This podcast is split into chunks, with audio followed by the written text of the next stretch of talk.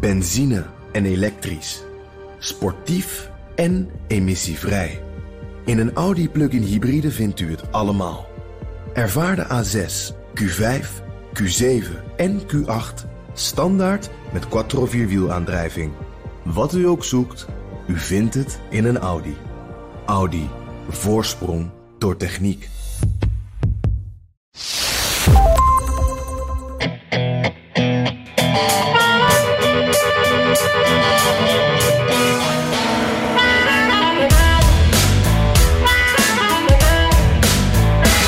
Als nieuws in Amerika ooit is ingeslagen als een bom, dan was het een uitgelekt conceptvonnis van het Hoge Rechtshof om de federale abortuswet te blokkeren. In de eerste plaats vanwege de inhoud, dit zou echt kolossaal nieuws zijn, maar ook het feit dat het uitlekte. Een lek bij het Hoge Rechtshof? Griezelig idee. Vicepresident Kamala Harris trok enorm van leer. Those Republican leaders who are trying to weaponize the use of the law against women. Will we say, how dare they? How dare they tell a woman what she can do and cannot do with her own body? How dare they? We gaan uitvoerig in op deze juridische mijlpaal en natuurlijk ook op dat lek. En is Biden, die diep verontwaardigd is, wel helemaal oprecht? Dit is aflevering 127 van Amerika Podcast. Mijn naam is Bernard Hammelburg. Vorige week nog heel gezellig aan tafel bij Jan, maar nu weer in de BNR-studio. Met koffie uit de Amerika-podcastbeker, uiteraard. Nou, dat, dat gelukkig wel. Dat gelukkig wel. Dat is vertrouwd. Uh, ik ben Jan Post, maar ik zit nu inderdaad alleen aan mijn uh, eettafel in Washington. Uh, maar het goede nieuws is inderdaad ook dat ik ook met zo'n Amerika-podcastbeker voor me zit. Met een kopje verse koffie is het. En ik noem het nog maar even. Zo'n beker kun je winnen met een originele, grappige, kritische of slimme vraag. En uh, ja, Bernard, als we toch uh, aan het begin van onze uitzending uh, zitten, dan moeten we ook nog even iets anders pluggen. Hè? Want we hebben ook groot nieuws te melden over een live event. Ja, zo is dat. We hebben allebei heel veel zin in. Ja, ehm, ja 3 juni hè, gaat het gebeuren. Ja, wij, wij, wij maken een enorme sprong naar de, het centrum van de macht, Jan. Want jij, jij, jij denkt dat je daar zit in Washington, maar dat is niet zo. Wij gaan samen naar Den Haag. Ja, zeker. In Nieuwspoort. Ja. Uh, dus uh, de, de, daar is iedereen van harte welkom. En dan gaan we live een podcast opnemen. We, we zijn nog heel uh, hard bezig hè, om daar allemaal bijzondere dingen voor te verzinnen en te doen. maar het wordt in ieder geval een hele mooie avond. Ja, datum kunnen we al verklappen, hè? 3 juni.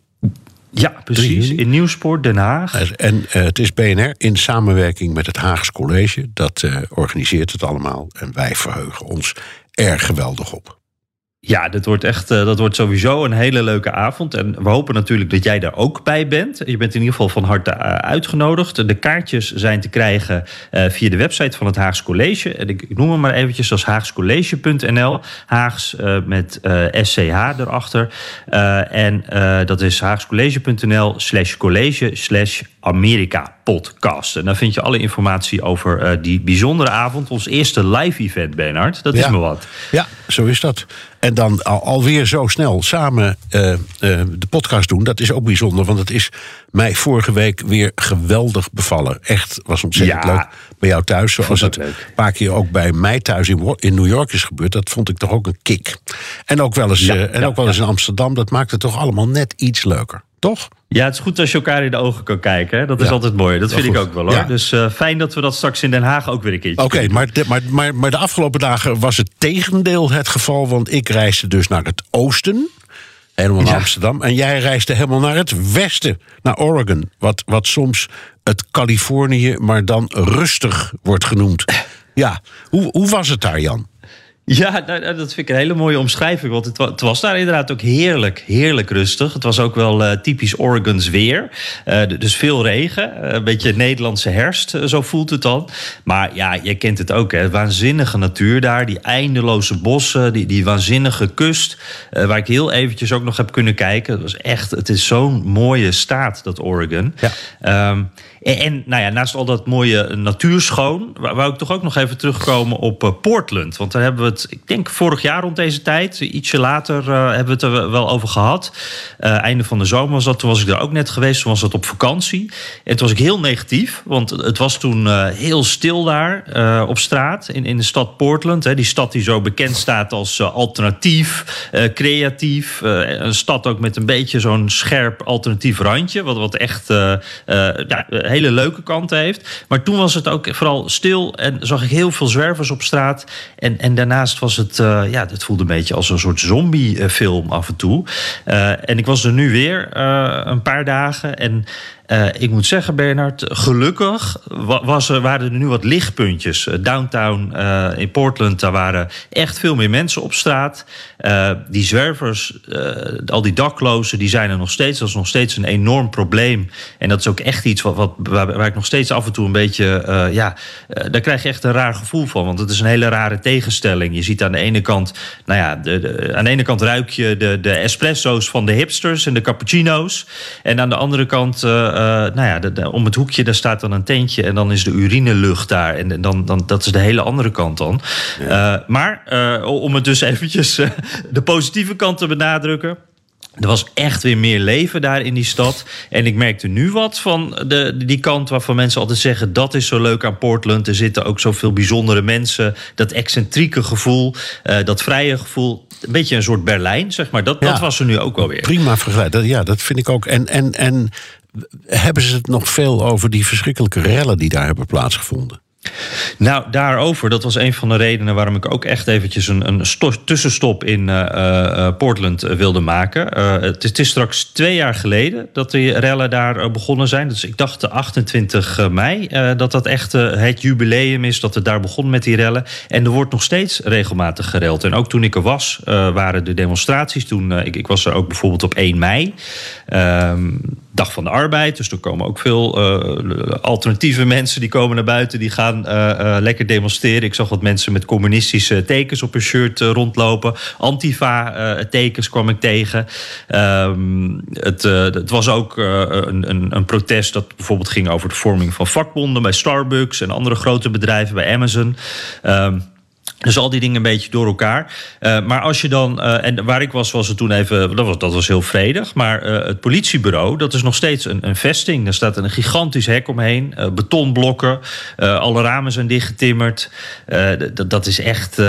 ja, daar wordt regelmatig nog uh, worden met molotov cocktails gegooid, uh, stenen door, uh, door ramen, dat soort dingen. En ook in de binnenstad zie je bijvoorbeeld, nou, ik vertelde de vorige keer over de Apple winkel, dat viel me toen enorm op. Dat was ja. namelijk ook zo'n vesting, een, een glazen pui heeft die, maar er staat een enorm hek omheen. Nou, dat hek is er nog steeds. Dus dat, ja, je ziet dit echt nog steeds in die binnenstad en het gebeurt dus ook nog steeds. Ja, ja. Het was uh, voor mij, omdat de, de stad die jij beschreef eerder, dat is zoals ik hem ken of heb leren kennen. Uh, een beetje hip, een beetje links.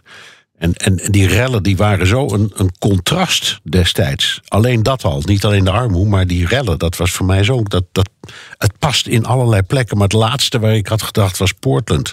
En toch. Ja. Hè? ja. ja. En overigens, ja, ik... je, hebt, je hebt het nou over die daklozen. Moet ik toch even op terugkomen. Omdat toen ik bij jou in Washington was, toen was een van de dingen die uh, me opvielen. We hebben er ook gesproken. Al die tentjes die je op straat ziet staan, mm -hmm. waar daklozen in ja. wonen. En die had ik nog niet gezien. Want die, uh, in New York heb je ook een hoop daklozen, maar, maar, maar, maar niet in tentjes. Die slapen gewoon in portieken of, uh, of onder bruggen of ga zo maar door. Maar die tentjes had ik nog nooit gezien. Dus een ja, je ziet eigenlijk overal een soort kleine campings. Met al die mensen, ja. met, met, met wasgoed buiten en een barbecue setje voor de deur. En, en, en ja. zo. Heel apart. Is dat wat je daar dan ook ziet in Portland? Ja, ja, dat is, je hebt gelijk, dat is in Washington uh, zie je dat ook steeds meer. Daar is ook wel wat, uh, dat heeft ook met het beleid te maken in Washington. Dat, ze stonden ook voornamelijk onder bruggen en de plekken waar je het verwacht. Maar die worden dan om de zoveel tijd schoongeveegd. En dan moeten ze ergens naartoe en dan komen ze dus op andere plekken terecht. En, ook in, in de goede buurten, zeg maar, daar staan ze dan ook. En als je Je hebt een wat uh, ja, een, een, duurder soort winkelcentrum in het centrum van Washington. Met uh, allemaal van die hele dure merken. En daarnaast is dat een, uh, ja, een parkje. En daar staan inderdaad zomaar tien tenten op een rij. Allemaal van die goedkope kleine koepeltentjes. En, en daar, daar wordt dan, het echt een soort kamp is dat eh, geworden. Totdat ze daar weer worden weggehaald. En dan worden ze weer ergens anders neergezet. En zo gaan ze als een soort nomade door die stad heen. En hulp is er verder niet. Het is alleen wegvegen en uh, nou ja, weer ergens anders overnieuw beginnen. Uh, en, en, dat is inderdaad, het is een, een vreselijk gezicht. Het valt me ook op dat dat in meer Amerikaanse steden te zien is. die tentjes. maar ik moet wel zeggen, Portland is daar nog steeds wel een, ja, een, een dieptepunt in. want daar zie je er zoveel je kan daar bijna niet over de, over de stoep lopen of je komt alweer een tentje tegen. En uh, ook, ook uh, allerlei varianten daarop. Uh, ook oude RV's, hè, van die grote campers die daar dan staan, die, die, die duidelijk al heel lang niet meer gereden hebben. Daar wonen dan ook mensen in. parkeerplaatsen, allemaal auto's die zijn een beetje zijn omgebouwd eigenlijk tot een soort semi-permanent huis. echt hele kampen daar. En daar, ja, dat, dat, is, dat, dat bepaalt echt wel het straatbeeld daar in hele grote delen van Portland. Ja. Dat, uh, ja, dat, dat is nou, ook Amerika. Dat, blijft die, die rare tegenstelling. Ja, dat is ook Amerika. Jan, we moeten even uh, toch weer even naar jouw woonplaats. Want het grote nieuws van deze week, dat speelt zich echt daar af. Kunnen we, kunnen we rustig zeggen. Ja. Want bij het Hoge Rechtshof, dat is het hoogste rechtscollege in het land, dat ook een soort van semi-wetgevende taak heeft, komen we direct wel op terug. Daar dreigt een revolutie. Gaat het gebeuren, Jan? Gaan ze een 50 jaar oude uitspraak die het recht op abortus bij de vrouw legt herroepen? Ja, ik, ik denk wel dat het gaat gebeuren, inderdaad. Het, uh, ja, je zei het in de intro al, het, het, het, sloeg echt in als een bom. Dat eerste alertje wat binnenkreeg van Politico zelf... het kwam via, naar buiten via Politico. Uh, die hadden een, uh, ja, de concepttekst eigenlijk... een soort eerste versie van, het, van het besluit van het Hoge Rechtshof... hadden ze in handen gekregen, uitzonderlijk. Ehm, en nou ja, dat, dat, dat sloeg echt in als een bom, want daarin stond dus... in inderdaad dat zij uh, Roe versus Wade, die, die uh, mijlpaal-uitspraak uh, van het Hoge Rechtshof uit 1973, hebben we het ook al vaak over gehad, die zo belangrijk is geweest en eigenlijk 50 jaar lang heeft het recht op abortus heeft beschermd. nou ja, dat dat eigenlijk nooit had mogen plaatsvinden. Dat was rechter Samuel Alito, die heeft dit geschreven. 98 pagina's lang was het maar liefst. En hij geeft dan allerlei argumenten die we wel eens eerder hebben gehoord, maar die altijd werden weggewoven door het Hoge Rechtshof. En het gaat dan met name om wie heeft het recht om dit te bepalen. Kan het Hoge Rechtshof zeggen dat abortus een recht is?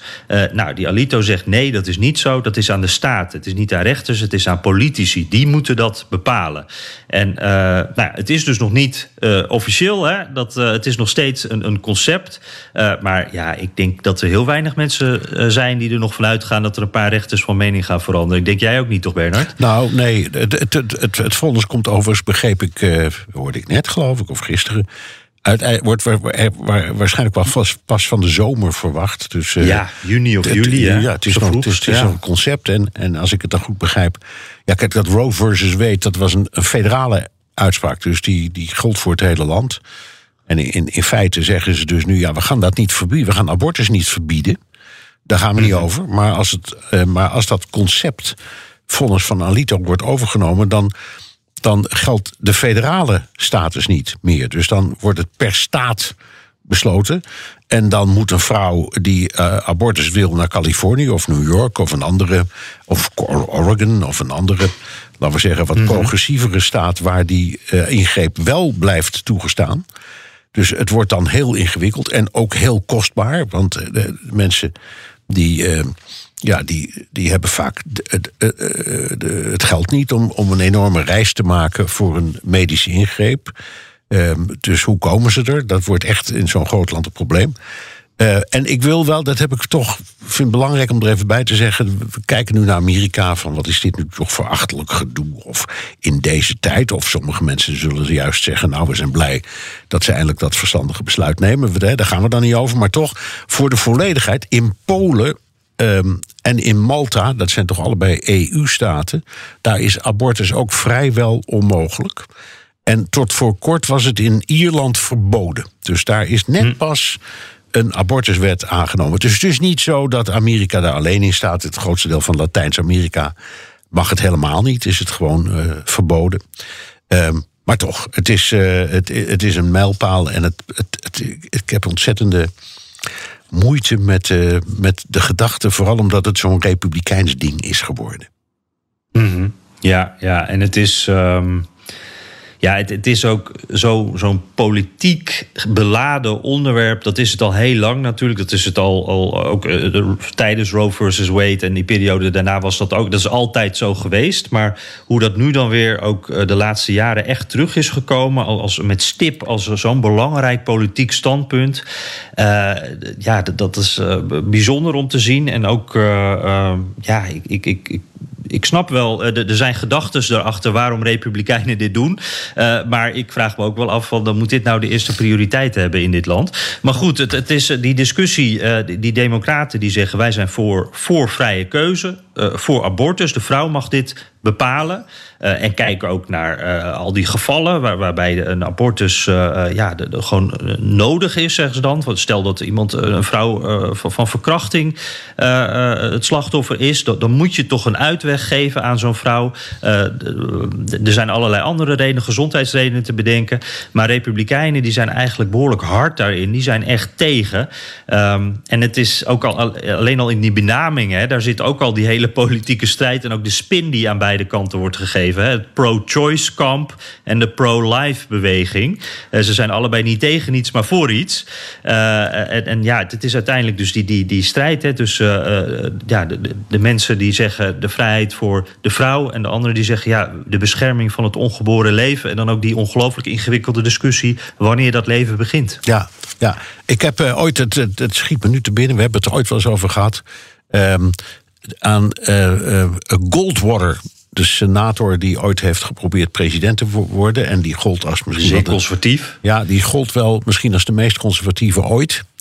Ehm, die, eh, die werd op zijn oude dag, toen was hij al lang gepensioneerd, werd hij wat liberaler van opvatting en werd ook een beetje een eminence grise in, in Amerika. En die heb ik toen geïnterviewd over deze kwestie en nog een paar andere van die kwesties.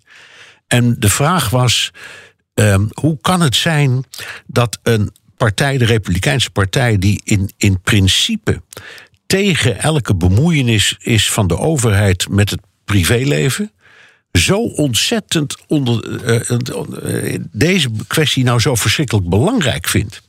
Ja. En, en toen zei zijn antwoord was: Je hebt helemaal gelijk. Dat is eigenlijk helemaal geen republikeins eh, traditie om zo te denken. Maar dan moet je wezen bij eh, mijn erfopvolger Ronald Reagan. Eh, want die heeft in eh, eind van de jaren 70, begin van de jaren 80, die, die, die conctie gesloten met eh, de eh, evangelische beweging. Eh, En die heeft hij ingekapseld. Of, of de, de evangelische beweging zeggen eigenlijk dat het eigenlijk andersom is. Dat die de republikeinen hebben ingekapseld. Maar hoe dan ook. Die, die hebben een conctie gesloten. En sindsdien is dat zo enorm emotioneel republikeins ding geworden. Daar hoorde ik van op toen. Ik vond het een hele Ja. goede verklaring. Ehm, en het, het is ook raar, want ja, als je, kijkt, als je verder kijkt naar Republikeinen, die, die worden bij het idee van federale bemoeienis met wat dan ook, dan altijd worden ze ontzettend boos. Maar hier, Ja, als maar het over wapens gaat, dan Ja. is het... eh, nee, nee, dit is tirannie. Maar is als het dus om het, ja. Ja. het lichaam van een vrouw gaat... dan, het- eh, dan als- houdt die vrijheid even op. als het gaat, is ze nou wel of niet baas in eigen buik, dan houdt het inderdaad op. Nou ja, ehm, het heeft in, in, in het Hof al die jaren afgehangen van de samenstelling. Dat Hoge Rechtshof bestaat uit negen leden. En eh, tot de periode Trump was de progressieve flank met vijf leden net in de meerderheid.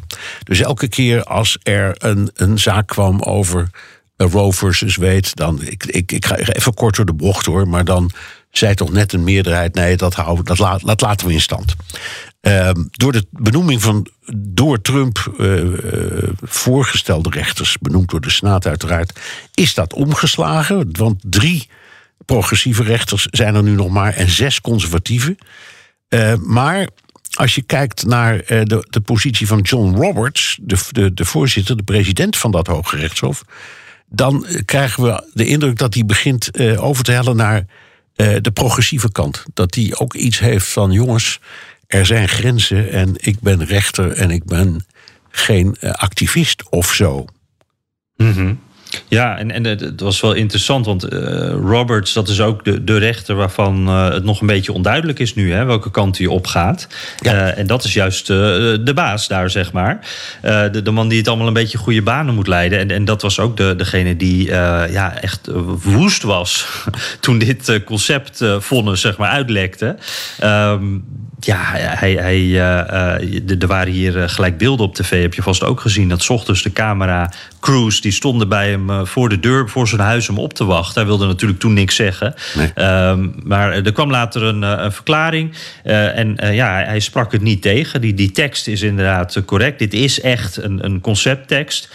Uh, maar uh, ja, Robert zegt ook, we zijn nog ons werk aan het doen. Hij zegt ook, ons werk zal hier niet door beïnvloed worden. Uh, nou, dat, ja, dat, dat, uh, dat, dat, lijkt me heel erg lastig nu de druk zo gigantisch toeneemt. maar tegelijkertijd is die druk er ook altijd wel natuurlijk. Dus, maar Roberts die zei nadrukkelijk ook dat dat vonnis is er gewoon nog niet. Ja. maar hij zei ook van, we gaan een onderzoek starten. En dat is ook wel een interessante, hè, hoe dat gaat aflopen. Ja, en wat, de, merk, wat de eventuele ja. sanctie is als je uitvindt wie dat lek heeft gepleegd. Want ik las, ja? ik las een stukje, ik geloof in de Washington Post, weet ik niet meer zeker. En daarin schrijven ze van jou, zelfs als je erachter komt, wat dan? Ja, precies.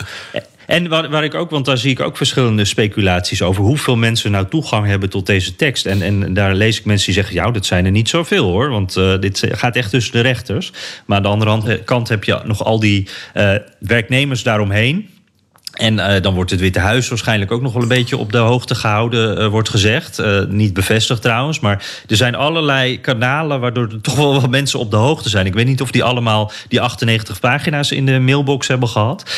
maar nou, ik ben heel benieuwd. En wat ik ook wel interessant vind, die Republikeinen, die zitten heel erg op het lek.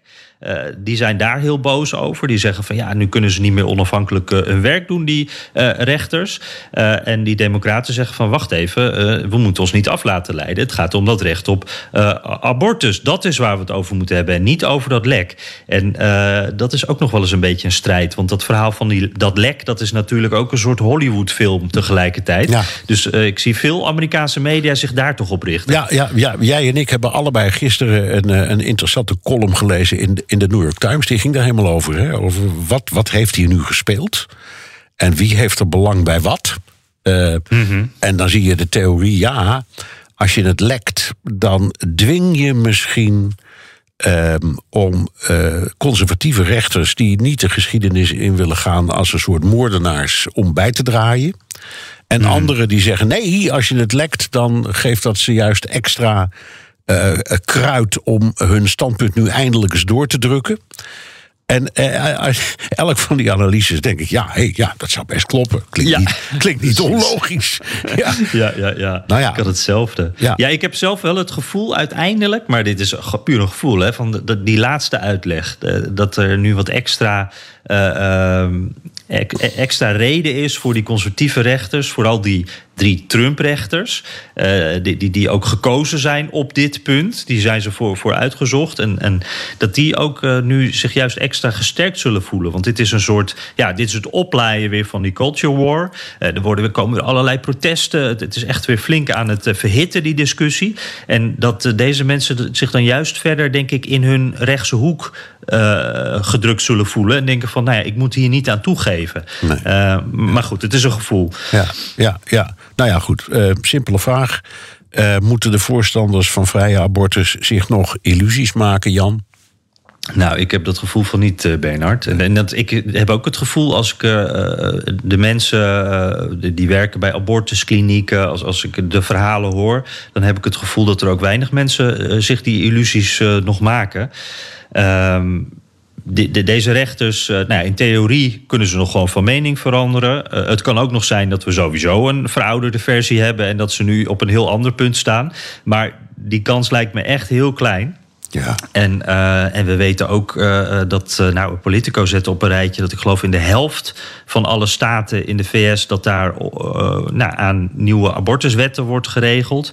nou, jij vertelde me al dat 13 staten die hebben al wetsontwerpen sowieso klaar liggen om het te verbieden. Er zijn ook bijvoorbeeld Californië die, die, probeert, die heeft dat recht juist nog even extra vastgelegd in anticipatie hierop. Maar in, in het zuiden, in het Midwesten, ja, als je die kaartjes bekijkt, dan worden hele gebieden dus uh, rood of roder in de zin van daar mag geen abortus meer uh, plaatsvinden of alleen onder hele strenge regels. En ja, jij, noemde net al hè, dat je dan heel eind moet reizen. Dat is super onhandig natuurlijk. En het kost gewoon heel veel geld. En juist ja. in die, la, ja, die, die, lagen van de maatschappij waar dat geld niet is, ja, die gaan dit merken. Want als je geld hebt, dan kun je alsnog een reisje maken naar die ene staat waar het wel mag. En ja, ja ja, en er zijn ook, uh, we moeten even man en paard noemen in dit geval, of vrouw en paard, misschien moet ik het zo zeggen. Maar uh, heel veel uh, problemen in deze sfeer, die doen zich voor in de wijken waar veel minderheden wonen. Mm -hmm. Met hele jonge meisjes die op echt krankzinnig jonge leeftijd al zwanger raken. dat is echt een heel groot probleem. Niet alleen in Amerika, maar zeker wel in Amerika. En vooral in de grote steden, in de arme gebieden. En hmm. ja, en die, die, hoe, hoe, kun je die in vredesnaam helpen? Want ja, die zitten in omstandigheden, die hebben helemaal geen vervoer, die hebben geen rode cent. Dus, dus hoe, hoe nou, misschien dat er wel uh, uh, fondsen beschikbaar komen hoor. Of uh, routes worden geopend. Of nou ja, van die, van die ja. underground ja, er zijn nu al... railways. En, uh, ja, die zijn. ja, dat is, eh, er zijn allerlei goede doelen. Ik heb hier die, die Atlantic eh, toevallig nog voor me liggen, de laatste editie. En uh, de, de, die, die, die, nou, die, die, wisten nog niet dat dit ging komen natuurlijk. Maar die wisten wel dat die uitspraak ging komen. The Abortion Underground. Ja. Inside the Covered Network Preparing for a Post-Roe Future. Dus ja, dat is exact uh, ja. inderdaad wat er gebeurt. Mensen bereiden zich erop voor. Ja, en zo was het voor Roe versus Wade ook ook toen had je een underground network om mensen te helpen als ze die hulp zochten. Ja, want onder andere in Oregon, uh, daar waren ze heel trots uh, dat, dat zij enorm voorliepen met dat soort dingen. Dat, uh, dat was, was, ik toevallig nog met iemand aan het bespreken daar. Van ja, de progressieve ja. staat, daar, daar waren ze gewoon al veel verder. Dus ja. dat, hey, en, en, en, een, en een lek in het Hoge Rechtshof is ook geen primeur, hè? Nee, ik moet, eh, daar moet ik wel eventjes de hand in eigen boezem steken. Want toen ik eh, op, bij BNR op de radio was om hierover te vertellen... toen, was ik nog wel in, toen heb ik gezegd van... nou, volgens mij in de moderne geschiedenis is dit nooit voorgekomen. Unieke situatie. Dat bleek niet helemaal waar. Er bleek best wel wat vaker gelekt te worden vanuit het hogere. Het blijft wel echt iets uitzonderlijk trouwens. Helemaal met zo'n grote uitspraak. Maar jij wees me er ook op dat de originele Roe versus Wade...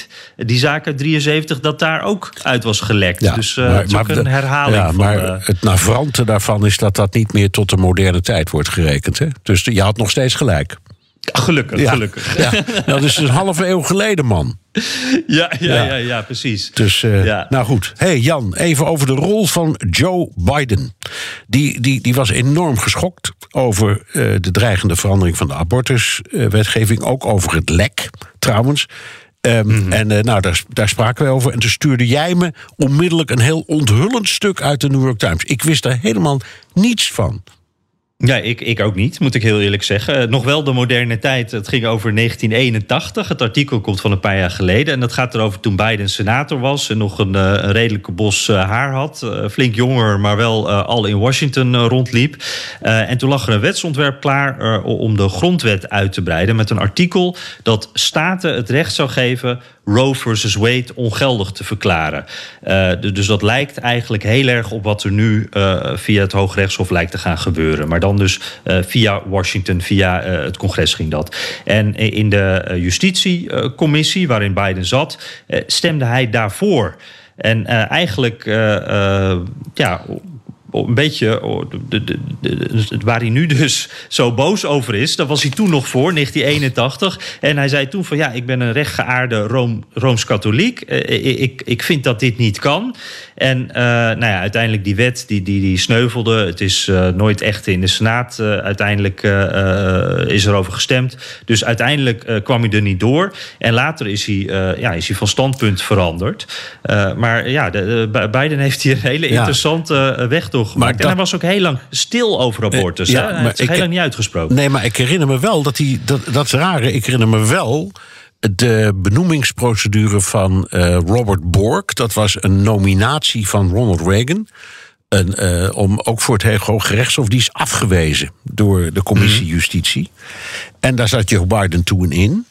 En uh, uh, Bork was ook eigenlijk um, een anti-Roe versus Weetman, maar ook wel een hele briljante rechtsgeleerde die dus voortdurend over de grondwettelijkheid had.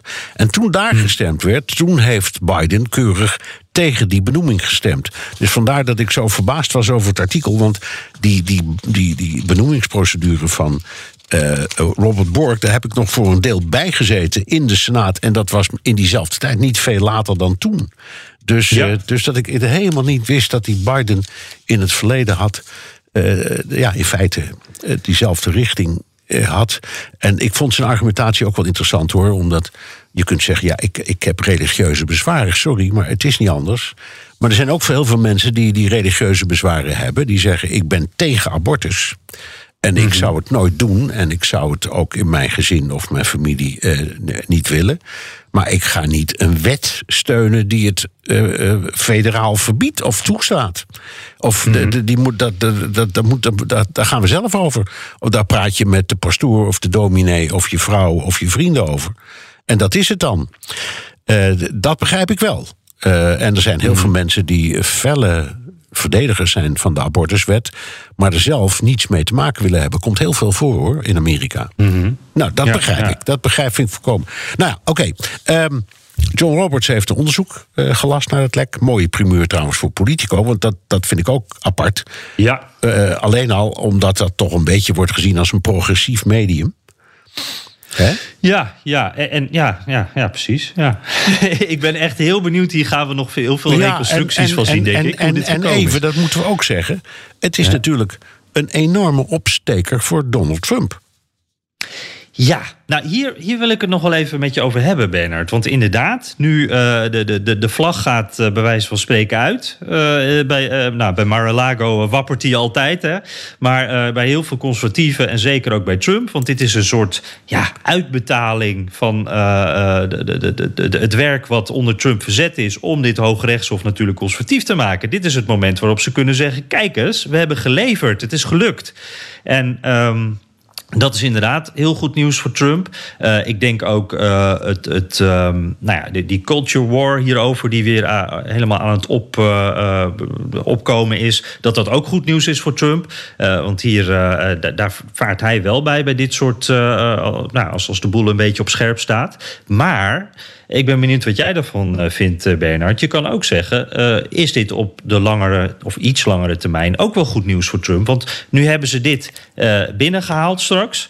En uh, dan komt ook het punt dat uh, we straks verkiezingen hebben. En dat Democraten straks enorm gemotiveerd zijn, misschien wel, om naar de stembussen te gaan. Want die denken: wacht even, wij zien nu het voorbeeld van wat er, kan, wat er gebeurt als wij niet de meerderheid in het congres ja, nou, hebben. Dan gaan dit soort dingen gebeuren. Ja, ja. nou, er, zijn, er zitten twee kanten. In de eerste plaats. Um, heeft uh, Trump geleverd wat hij had beloofd. Namelijk, nou, als ik de kans krijg, dan, dan ga ik een, uh, een revolutie ontketenen in het Hoge Rechtshof. En je weet. Uh, dat benoeming in het Hoge Rechtshof is eigenlijk het enige waar een president voor hele lange termijn mee zijn stempel op de maatschappij drukt. En dan mhm. kom je bij jouw punt. Dat kunnen ze niet meer terugdraaien. Dus de, de euforie, laten we zeggen, van de Republikeinen en ongetwijfeld ook bij Trump dat deze hele opzet is gelukt, die verdwijnt niet. Het kan inderdaad zijn dat uh, bij de verkiezingen Trump daar dan toch schade van heeft. Dat sluit ik niet uit. Ook al als je kijkt naar peilingen. Want de meeste Amerikanen, gewoon los van hun politieke voorkeur, zijn, voor zover ik begrijp, voorstanders van vrije keuze in uh, de abortuskwestie. Dus die ja, tegenstand... Roe versus Wade ook ja. behouden. Dat zijn allemaal... Ja, ja, ja, er is een ruime meerderheid voor. Dus het kan best zijn dat het hem nog eens in de staart bijt. Maar, maar hij gaat in elk geval, wat dat betreft... Uh, je weet, ik, ik hou er niet zo van, van die uitdrukking... maar hij gaat wat dat betreft echt de geschiedenis in... als de man die het Hoge Rechtshof in een hele belangrijke kwestie uh, heeft omgedraaid. Mhm. Toch? Ja, zeker. Ja. Zeker. Dat staat sowieso al vast. Dat, eh, dat is gewoon gebeurd. Dat heeft hij gedaan. En, en wat, wat vond jij ervan dat eh, Biden en je liet eh, Kamala Harris al even horen, die reageerden allebei heel, heel scherp, heel boos. Ehm, ik werd ook door wat twitteraars de- erop gewezen. Die zeiden van, ja, wacht eventjes. Die president, die moet zich afzijdig houden van het Hoge Rechtshof. Die moet hier zich helemaal niet mee bemoeien. Dit is de scheiding van, van macht. En, en ja, Biden... Die, die spreekt zich wel heel duidelijk uit dus over het Hoge Rechtshof. Eh, wat vond jij daarvan? Ehm, de, ook de president heeft recht op een mening. Eh, en zeker nadat we hebben meegemaakt wat vorige presidenten vonden van. vo- vonden ze niet alleen Trump. Maar Oké, ik dacht ook- dat je één specifiek bedoelde, maar je bedoelde Nee, wel Trump. in het algemeen. Nee, maar ook ja? daarvoor is dat wel gebeurd. We hadden het over Reagan. Nou, die was heel uitgesproken over het Hoge Rechtshof. Dat vond hij maar een Mhm. stelletje linkse oproerkraaiers. En dat, dat stak hij niet onder stoel of banken. Dus ja, dat gebeurt. Ehm, uiteindelijk, kijk, hij kan zich niet bemoeien met de uiteindelijke uitspraak. Hij kan Mhm. wel vinden, zeggen wat hij vindt van een uitgelekt eh, document. Eh, en hij zei er heel terecht bij: we moeten wel even afwachten eh, hoe de stemming uitvalt in het Hof. Voordat we echt. Dus hij, Ja. hij, hij bouwde een, een, een soort reserve in. Eh, Mhm. Maar ik, ben, ik snap wat je zegt. eh, het, het hoort niet eh, bij de scheiding van machten. Maar ja, in Amerika houden ze daar toch niet altijd helemaal aan. Dat is lastig, hè? Ja. En daar komt die John Roberts, die voorzitter, dan ook eh, wel weer in beeld. Die ook volgens mij denkt van... ik moet het toch een beetje proberen uit dat politieke te halen. Maar ondertussen is het dat Hoogrechtshof zo politiek... dat, dat eh, Ja. ja. die, scheiding die is, is bijna niet meer vol te houden. Jan, zullen Ja. we naar de luisteraars vragen? Ja, laten wat we dat eens wat doen. heb je allemaal uit de post en uit WhatsApp gehaald? Want je kunt je vragen ook inspreken of als tekstboodschap sturen naar de Amerika podcast WhatsApp. Het nummer is 0628135020. Vertel, wat heb je allemaal? Ja, laten we even beginnen met een eh, hele leuke audiovraag. Die kwam via WhatsApp dus binnen. Dat eh, kunnen jullie dus ook allemaal doen. eh, via dat nummer dat net genoemd is en wat ook op de website staat. Eh, deze komt van een vaste Vlaamse luisteraar, uh, Tijl Verkamer. Beste Bernard en Jan, ik keek naar de vurige speech van Kamala Harris over Roe versus Wade. En wat ik daarin miste is wat zij als vicepresident zelf wil doen om het voor haar zo belangrijke recht op abortus wettelijk vast te leggen.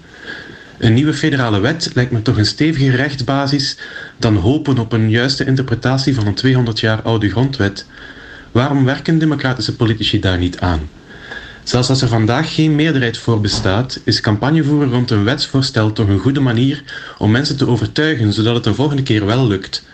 Of komt het sommige democraten misschien goed uit dat ze geen kleur hoeven te bekennen en schuiven ze daarom de hete aardappel door naar het Hoge Rechtshof? Ja, Ja, als ik het zo mag. Ja, ik, eh, ik, eh, ik vind hem fantastisch. Eh, Ja. echt, echt heel Het zijn goed. eigenlijk ook meerdere vragen en ze zijn allemaal heel belangrijk. Zijn, zijn, zijn, ja, ja, precies. Nou ja, zullen we even doen. In de eerste plaats, eh, waarom eh, zegt Kamala Harris alleen maar dat ze boos is, maar niet wat ze eraan wil doen? En dat zou bijvoorbeeld een wetsontwerp kunnen zijn. Dat is, eerlijk gezegd, wat in dat conceptvonnis van Alito ook staat. Die zegt: het hoort geregeld te worden bij wet. En niet door een uitspraak van het Hof. Dus wat dat betreft, hoe, hoe, gek het ook klinkt, eh, zijn eh, Tijl en eh, Alito het wel met elkaar eens. En misschien zelfs ook Kamala Harris. Maar het is een goede vraag: waarom voeren die, de Republikeinen daar geen campagne op? En naar mijn is, idee is dat omdat ze eh, wel. wel Oh, eh, sorry, ik, ik, ben- misschien begrijp ik hem even verkeerd hoor. Maar ik dacht dat Tel juist bedoelde de Democraten. Waarom De Democraten, waarom voeren die, voeren Ja. die geen. Sorry, ja, waarom voeren de Democraten geen campagne op een eh, abortuswet? Gewoon Ja. een wet, dan, dan, is, dan is het gebeurd, dan ligt het vast. Ehm, helemaal zeker weten doe ik het niet, maar in de configuratie van, nou ja, misschien wel de laatste 30, 40, 50 jaar, was er nooit eh, een meerderheid te vinden in het parlement om zo'n wet goed te keuren en zeker nu niet. Dus het is, het is een hopeloze eh, affaire, hoewel een, een grote meerderheid van het Amerikaans volk zo'n wet eigenlijk eh, terecht zou vinden, is het politiek anders. En dan kom je bij het tweede deel van zijn vraag. Ook als dat zo is, waarom bouwen ze daar dan niet een soort van vaste campagne op?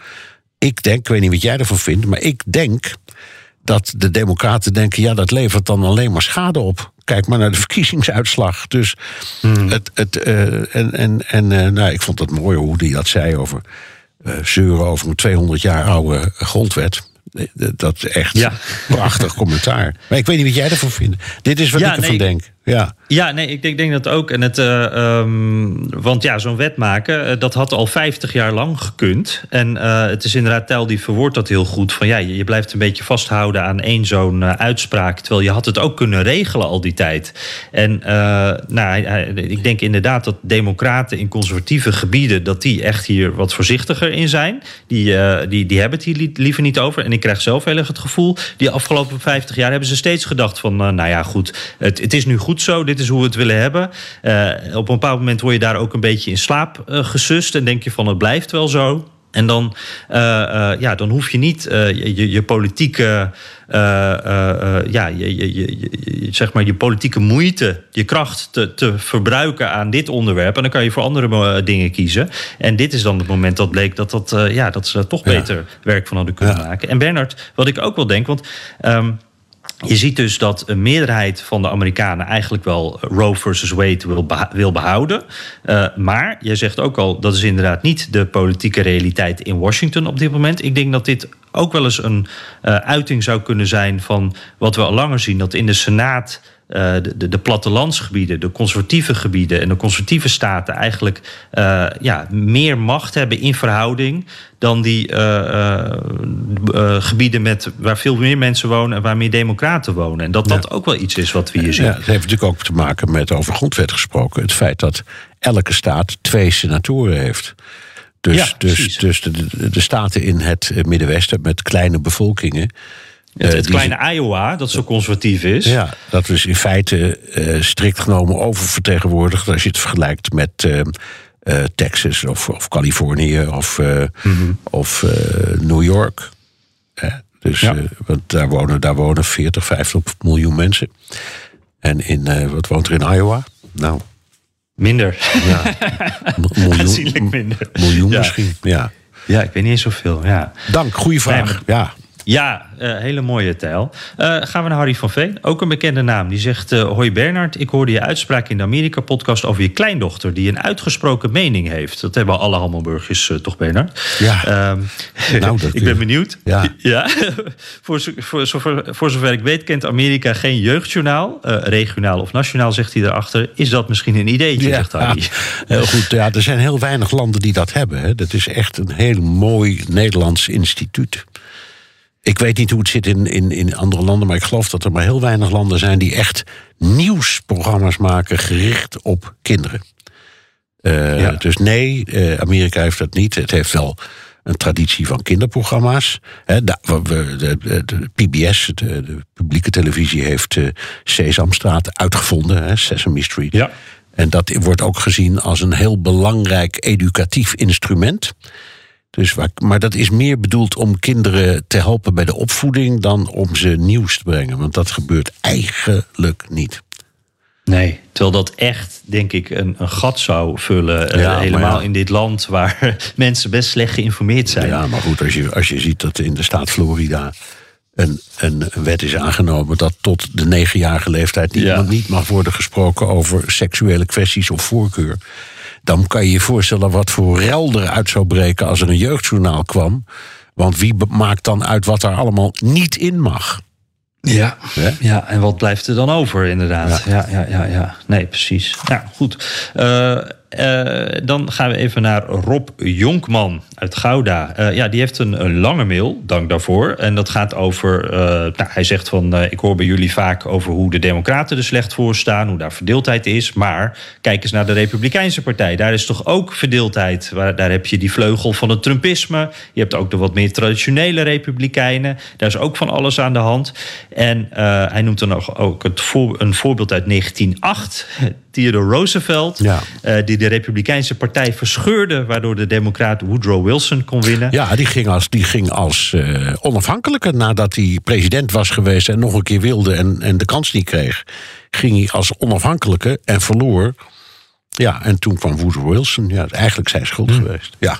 Ja, precies. Nou, en de 92, Ross Perot, een naam eh, die, die wat dichterbij is. Zeker. Eh, ja, die, die uh, kiezers bij Bush uh, wegtrok. Nou goed, dan komt hij uiteindelijk bij de volgende vraag of conclusie. Um, omdat kandidaten van de Republikeinse Partij zo ver naar rechts zijn opgeschoven, zijn ze kwetsbaar om de linkervleugel en misschien zelfs een deel van het midden te verliezen wanneer de Democraten met een kandidaat uit de rechterflank van hun partij zouden komen. Daarnaast zie ik hier ook een mogelijkheid om de machtsbasis van de Trumpisten te saboteren en daarmee de polariserende spiraal in, de, in het Amerikaanse politieke bedrijf te doorbreken. Ja. Ik ben benieuwd hoe jullie ernaar kijken. Nou ja, dat was de, een beetje de redenering achter de, de nominatie van uh, Clinton. Want die werd een beetje tot die flank geregeld, hè, gerekend. Uh, uh, misschien wel een, een, een, liberaal, maar een rechtsliberaal. Uh, echt met de bedoeling ook om die uh, conservatieve vleugel vast te houden. En daarna is dat niet meer goed gelukt. overigens, Obama viel daar ook wel onder hoor. Mensen denken, hebben gauw de neiging om te denken dat dat een soort van communistische oproerkaaien was. Maar in zijn, in zijn opvattingen was hij heel conservatief. Om een voorbeeld te geven, hij was tegen het homohuwelijk. En pas toen de ene na de andere staat zelf zo'n wet aannam dat dat mocht, toen zei hij ook met zoveel woorden: Ja, ik zie nu in dat ik dat misschien niet bij het rechte eind heb. En bovendien, ik moet meedoen naar wat het volk wat dat betreft wil. Dus ik, ik ga me daarbij mhm. neerleggen. Maar het kwam niet van harte. Dus. dus uh, het, het, het, hij, uh, Rob heeft gelijk, maar het is al in de loop van de jaren vaak geprobeerd. Uh, en als je verder teruggaat, uh, Franklin Roosevelt was ook uh, aanvankelijk een, een, tamelijk conservatieve man. Die heeft zich wel ontwikkeld tot een hele progressieve, maar dat was hij aanvankelijk helemaal niet. Dus ja, alleen, ja, wie? En wat doe je dan? Met die, met AOC en wat doe je met ja. Sanders, Sanders. En, en al die andere mensen die nogal luidruchtig de linkervleugel van de partij uh, uh, vertegenwoordigen. En mijn idee is, daarom vind ik het een hele goede vraag van Rob, dat het afhangt van uh, hoe krachtig zo'n kandidaat is. Clinton was een krachtige kandidaat. Dus die kon mhm. heel veel overschreeuwen. Dat is Biden niet. Mm -hmm. En dat blijkt ook dat hij niet goed in staat is om die linkervleugel te temmen. Ook de rechtervleugel nee. trouwens niet. Maar ik vind het een goede. Precies. En als, ze, en als ze in staat zouden zijn, inderdaad, met een aansprekende, beetje conservatief-liberale kandidaat te komen, hadden ze een veel grotere kans. Denk ik ook. Ja, ja. Ja, maar dat is echt een, een soort bijna onmogelijke politieke spagaat. Hè? Dat, dat is, ja. Als je dat lukt, dan, dan heb je inderdaad ook echt het ei van Columbus. Ja, dan ben je een, een schaap met ja. vijf poten. Maar dat, misschien, ja, misschien, misschien moet de president van de Verenigde Staten dat ook wel zijn. Ja, dat is waar. Dat ja. is waar. Ja. Nou, leuke vraag, uh, Rob. Uh, Arjen Houtman dan. Um, ja, die uh, luistert al sinds podcast nummer 40. Dus dat is toch ook alweer een aardige een tijd terug. Een veteraan. Ja, ja precies, precies. Ja. En hij is er nog steeds, gelukkig. Ja. en hij zegt, ik ben net terug van een reis van drie weken door Zuidwest-Amerika. Uh, met mijn vrouw, waar ik uh, bekende hoogtepunten en parken heb bezocht. Uh, Bryce Canyon bijvoorbeeld in Utah, fantastisch mooi. Ja. En daar kwam hij ook langs het huis van Butch, Ke Butch Cassidy. Butch, Butch Cassidy, Butch, de, ja. de, misdadiger. Ja. ja, zeker. En hij zegt dus ook van, nou, de, de, daar is tegenwoordig een klein museum. Daar zijn we even langs gegaan. allemaal grote billboards. En hij zegt van, hoe komt het toch dat Amerikanen zo gefascineerd zijn door beruchte criminelen? En hij noemt dan ook uh, El Capone. Uh, nou, er zijn nog allerlei andere voorbeelden uh, natuurlijk. En dan zegt hij van ja, we hebben in Nederland toch ook geen Holleder museum. Hoe kan dit? Ja, geweldige. Ja, ja goede vraag. Ja, ja. Um, ja um, ik heb die vraag ook vaak uh, geprobeerd te beant beantwoord te krijgen. En dat is me niet echt gelukt. Er zijn wel dingen die je ziet. Um, het heeft heel veel te maken met de pioniersachtergrond en met de uh, onafhankelijkheidsoorlog. He, dat zijn er mm. toch twee momenten geweest, twee periodes geweest waarin Amerika erg uh, afging op het ontwikkelen van het individu, zelf bewapend, zelfzorgend en uh, zijn eigen recht in hand nemend. Het, het, het, het, het beschermen van je eigen erf. Dat, dat idee, -hmm. dat leeft enorm. En vervolgens kreeg je in de de, de, de, de, literatuur, de boeken en later de films, krijg je natuurlijk heel veel verhalen over Indianen en, en cowboys. de ontwikkeling van het, het, het Westen, dat waren dan de pioniers. Mhm. en die hadden dat ook allemaal een beetje. Hè. Dat waren dan misschien wel uh, mannen en vrouwen die dat hele Westen wisten te ontginnen, maar het waren eigenlijk ook een beetje misdadigers vaak. En ja, dat outlaws. de outlaws. En je ziet dat ook in, in, vooral al in de hele vroege Wild West films. Hè? Uh, al die sterren die daarin speelden, dat waren toch ook, inclusief Ronald Reagan, die speelde dat ook vaak. ja, precies. Ja. Van, van die, van die, dus het, het, het is enorm, ja, het is een soort van bijna religieuze toestand. Het, het, dat ophemelen van het kwaad ook. En, en, en in, in, in, in de thrillers zie je het ook. Dus het zit enorm in de volksaard. Ik, kan, ik heb er geen verklaring voor. en ik zou het graag weten. Want het is een hele goede vraag. Ja, ik, ik denk het, heeft ook, het zijn ook een uh, soort vrijdenkers. Hè? Mensen die een beetje tegen de staat ageren. En, en, jij noemde net al de onafhankelijkheidsoorlog. Dus dat, dat vinden Amerikanen ook lekker altijd. Iemand die zijn eigen gang gaat en zich niet door uh, de, macht laat gebruiken of, of beïnvloeden. En ik, ik, krijg dan ook een klein beetje een gevoel. Dit zijn natuurlijk vaak misdadigers, ook Bonnie en Clyde en dat soort types. Maar er zit bijna een soort Robin Hood-achtig gevoel ook ook in. Dat het dan een soort volksheld wordt, omdat die persoon opstaat tegen de staat en gewoon zijn eigen gang gaat. Die ultieme vrijheid, is dat het misschien? Zou kunnen, ja. We, kun, we kunnen er nog lang over doorfilosoferen. In ieder geval een hele leuke, leuke vraag. Ja. Uh, oh, en, en, nu vergeet ik nog bijna, want hij noemde ook nog een tip. En dat is best een belangrijke. Want ik, ik hoor hier altijd zoveel verschillende verhalen over. En ik weet het zelf eigenlijk ook niet helemaal hoe het zit. Uh, maar hij zegt van, uh, ja, hoe kom je nou dat Witte Huis in? Hoe kan je dat nou bezoeken? En, en ja. Zijn tip: uh, schrijf een congreslid met Nederlandse roots aan. Uh, want je kan via congresleden een tour door het Witte Huis uh, aanvragen. hij heeft toen de website van een hele bekende, Bill Huizinga, heeft, hij, heeft hij aangeschreven. En, en, toen heeft hij gewoon uitgelegd van wie die was en waarom hij het Witte Huis in wilde. En toen kreeg hij netjes een antwoord. En hij zegt van het was ook nog best wel snel geregeld. Dus nou, op, ja, zo kan je ook op het Capitool nog een. Nee, het, het, het Capitool kan iedereen in, bij mijn weten. Ja, ja dat is gewoon. Ja, misschien dat, dat heeft, hij daar nog een andere ja, dat heeft, dat heeft een publieke uh, tribune. Daar ja. ga je zo in. Dus, uh, ja. ja. Maar het Witte Huis, dat is wel een hele. Ik had nog nooit tip. namelijk gehoord dat het echt op deze manier ook lukt. Het nou, kan dus. Ja, ja nee, je moet het inderdaad aanvragen via een, uh, een, een parlementariër, een, cong een congreslid of een senator. Maar dat kan iedereen doen in elke staat, heb ik begrepen. Dus uh, ze zijn daar heel makkelijk in. Maar dit is een gouden tip, zeg. Ja. Ja, ja dus uh, allemaal even meeschrijven, ja. jongens. Uh, zullen we er nog eentje doen? Ja. Kijken hoor. Annemoon Sol luistert elke week vanuit Beaumont, Texas. Meestal tijdens het wandelen en, uh, of broodbakken. Uh, leuk om jullie perspectief te horen op Amerikaanse zaken. Vorige aflevering hadden jullie het even over Nederland, Texas. Ja, precies. Zij woont daar uh, vlakbij. de plaats stelt inderdaad niet zoveel voor, dat zei al Bernard. Maar er is wel degelijk een Hollands tintje, want ze hebben het Dutch Windmill Museum. En we waren vorige maand nog op het ne Nederland, nee, Nederland Heritage Festival. maar dat was eigenlijk in de praktijk alleen een kermis. Het meest Hollands waren wij zelf. En uh, had een foto meegestuurd. En dan met name mijn zoontje met zijn klompjes aan. Ja, ja. fantastisch. Die had inderdaad een hele kleine maat klompjes. Uh, gele klompen, Hollandse klompen aan. Leuk, leuk, leuk. En, en ja, ik vertelde nog dat ik daar in Nederland, Texas was geweest.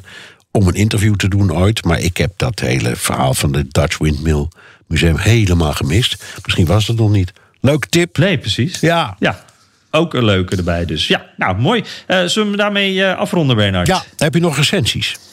Oh ja, ja, we hadden nog een berichtje binnengekregen. Een hele leuke, beste Bernard en Jan. Uh, ja, wij kunnen geen recensie achterlaten omdat we via Pocketcast luisteren. Maar willen jullie toch vijf sterren geven en een berichtje sturen? Ja, die, die, die, recensies die kan je via Apple Podcast kan je die invullen. Dus nou, via deze weg komen ze ook aan hoor. We genieten elke week tijdens onze reis door Europa van jullie interessante en ook vermakelijke podcast. Hij stond op toen we door de fjorden in Noorwegen reden. En nu tijdens de bergwegen in de Balkan. Heerlijk. We zijn nu één van de vier maanden onderweg en kijken elke week uit naar een nieuwe aflevering. Groetjes uit Servië, Stan en Larissa. Nou, wauw. Wat een leuke. Nou, Heerlijk, ja. terugluisteren kan via de BNR-site, Apple Podcast of Spotify. Heb je vragen, opmerkingen, kritiek of complimenten, dan kan dat ook met een tweet naar Jan Postma USA of BNR De Wereld. Of heel ouderwets met een mailtje naar dewereld.bnr.nl. En je kunt ook je vraag inspreken of intikken op de Amerika Podcast WhatsApp 06 28 135020. En welk platform je ook kiest, zet behalve je naam ook je adres in de tekst. Ja. Ja, ja, ja, ja, want dan weten we je te vinden. En uh, ja, ik moet zeggen, ik vond deze week die vraag van uh, Arjen volgens mij... Uh, die ook de tip van het Witte Huis erbij had. Dat vond ik wel een hele leuke. Ja, ja, ja, ja. ja. Dus- die nomineren? Ja, graag. Helemaal Nou, mee eens. zetten we die op de lijst. Arjen, je hebt hem nog niet, maar je komt op de shortlist te staan. Dat is ook al een hele eh, bijzondere plek. Eh, dus wie weet dat je aan het eind van de maand wel eh, die mok thuis gestuurd krijgt. Die hele mooie mok, waar wij nu allebei onze koffie uit drinken... van illustrator Erik Kolen. Nou, waar we heel trots op zijn. Het is echt een heel mooi ding. Dus die, die wil iedereen wel. En ja, ik noem hem toch nog maar even, hè, Bernard. Want onze speciale live-uitzending komt eraan. Het voelt af en toe alsof we een winkeltje hebben. Al die dingen die we even moeten noemen. Ja. Maar even naar de site van het Haags College gaan. Eh, daar staat Amerika Podcast Live tussen. En eh, daar kan je kaartjes krijgen. 3 juni is het in eh, Den Haag in Nieuwspoort. En we zouden het heel leuk vinden als je daar ook bij kan zijn. Ja, Jan en Bernard in het centrum van de macht. Ja, kijk hoe dat voelt, Bernard. hey, en nou, laat ons ook even weten hoe je naar ons luistert. Waar, zoals altijd. Hè. En voor nu zeg ik dank voor het luisteren. En nou, Bernard, tot volgende week. Tot volgende week en dank aan Wesley.